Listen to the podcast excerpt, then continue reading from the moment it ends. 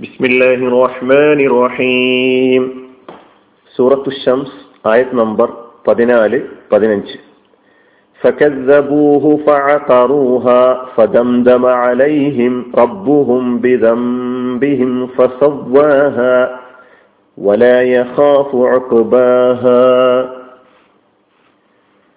അപ്പോൾ അദ്ദേഹത്തെ അവർ കളവാക്കി എന്നിട്ടവർ അതിനെ അറുത്തു അപ്പോൾ അവരുടെ പാപം കാരണം അവരുടെ നാഥൻ അവരെ ഒന്നടങ്കം നശിപ്പിച്ചു. അങ്ങനെ അവൻ അതിനെ അല്ലെങ്കിൽ അവരെ നിരപ്പാക്കുകയും ചെയ്തു. അതിന്റെ പരിണതി അവൻ ഭയപ്പെടുന്നില്ല. പതിനാലാമത്തെയും പതിനഞ്ചാമത്തെയും ആയത്തിന്റെ അർത്ഥമാണ് നമ്മളിപ്പോൾ കേട്ടത്. അപ്പോൾ അവർ അദ്ദേഹത്തെ കളവാക്കി. ഫറൂഹ എന്നിട്ടവർ അതിനെ അറുത്തു. ഫദംദമ അലൈഹിം അപ്പോൾ അവരെ ഒന്നടങ്കം നശിപ്പിച്ചു. റബ്ബുഹും അവരുടെ നാഥൻ. ബിദംബിഹിം അവരുടെ പാപം കാരണം. ഫസവാഹ അങ്ങനെ അവൻ അവരെ നിരപ്പാക്കുകയും ചെയ്തു. വല യഹാഫു അവൻ ഭയപ്പെടുന്നില്ല. റൊക്കുബാഹ അതിന്റെ പരിണതി. ഈ ആയത്തിന്റെ തുടക്കത്തിൽ. ഫ അപ്പോൾ എന്ന അർത്ഥമാണ് അർത്ഥത്തിൽ നാം നൽകിയിട്ടുള്ളത്. ഫ എന്ന പദം ഫഖബൂഹുവിന്റെ ആദ്യത്തിലുണ്ട്. ഫ അക്കറൂഹ എന്ന അവിടെ ആദ്യത്തിൽ കാണാം. ഫദംദമ എന്ന് പറയുന്നിടത്തും കാണാം. ഫസവാഹ ഇവിടെയൊക്കെ തന്നെ ഈ നിലയ്ക്ക് തന്നെ അർത്ഥം മനസ്സിലാക്കുക. പിന്നെ കസബൂ അവർ കളവാക്കി. കസബ കസബ കസബു കസബ എന്ന മുഫ്രദിന്റെ ഏകവചനത്തിന്റെ ബഹുവചനമാണ് കസബു അവർ കളവാക്കി. ഹു അദ്ദേഹത്തെ. ഹു എന്ന ലമീർ കൊണ്ടുള്ള ഉദ്ദേശം സ്വാലിഹ് നബി അലൈഹിസ്സലാം സാലിഹ് നബി അലൈഹി ഇസ്ലാമയെ അവർ കളവാക്കി. അഖറ ഇതിനാണ് അറുത്തു കൊന്നു എന്ന അർത്ഥം പറഞ്ഞിട്ടുള്ളത്. അഖറ യാസിറു അഖ്റൻ. അഖറ യാത്തിറു അഖ്റൻ അത്തറൽ ഹൈവാന എന്ന് പറഞ്ഞ ദബഹു അതിനെ അർത്തു എന്നാണ് അർത്ഥം. കൊന്നു അർത്തു എന്ന അർത്ഥത്തിലാണ്.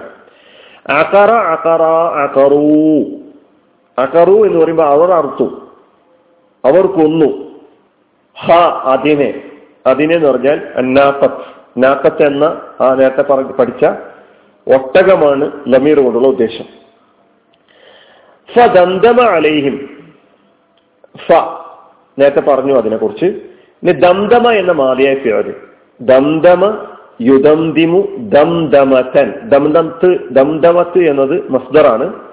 ദന്തമ എന്ന ഫേളിന്റെ കൂടെ അല എന്ന ഹർഫ് കൂടി ചേർന്ന് വരുമ്പോൾ ജറിന്റെ ഹർഫാണ് അല. അതിന്റെ അർത്ഥം നശിപ്പിച്ചു. അഹ്ലക്ക ദമ്മറ എന്നല്ലാണ്.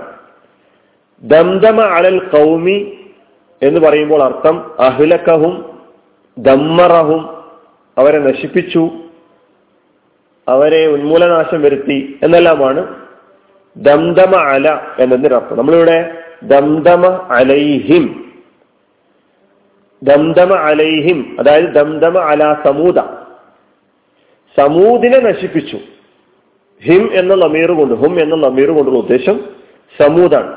അപ്പൊ ഫദംദമ അലൈഹിം അപ്പോൾ അവരെ ഒന്നടങ്കം നശിപ്പിച്ചു. ആര്? റബ്ബുഹും അവരുടെ റബ്ബ്. റബ്ബ് പ്ലസ് ഹും എന്ന ലമീർ. അതാണ് റബ്ബുഹും അവരുടെ റബ്ബ്. ബിദംബിഹിം ബിദംബിഹിം അവരുടെ പാപം കാരണം. ബി എന്നത് കൊണ്ട് അല്ലെ? കാരണത്തെ സൂചിപ്പിക്കുകയാണ് അവിടെ ദമ്പ് പാപം കുറ്റം. ദമ്പ് എന്നതിന്റെ ബഹുവചനം ജുനൂബ് നേരത്തെ പഠിച്ചതാണ് ഒന്നുകൂടി ആവർത്തിച്ചു. ബിദംബിഹിം അവരുടെ പാപം കാരണം. ഹും എന്നത് ദമീർ. അതാണ് ബിദംബിഹിം എന്നതിന് ബിസബബി ദംബിഹിം അവരുടെ പാപം കാരണത്താൽ.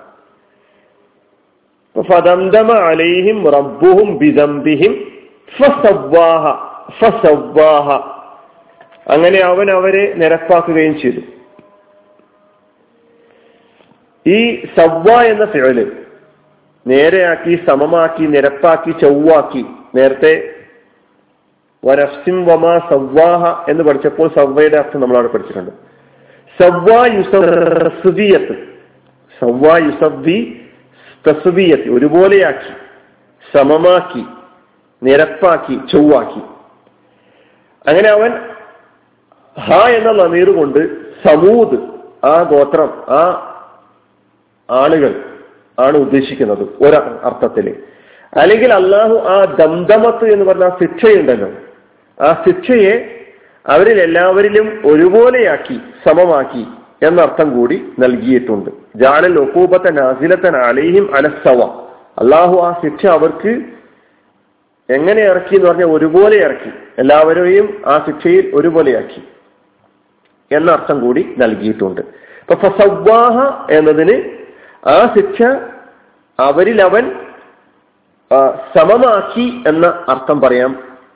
അല്ലെങ്കിൽ ആ ശിക്ഷ അവരെ അള്ളാഹു സുബാനു തല നിരപ്പാക്കി എന്ന അർത്ഥവും പറയാവുന്നതാണ്. അങ്ങനെ അവൻ അവരെ നിരപ്പാക്കുകയും ചെയ്തു. വലാ വലാ യഖാഫു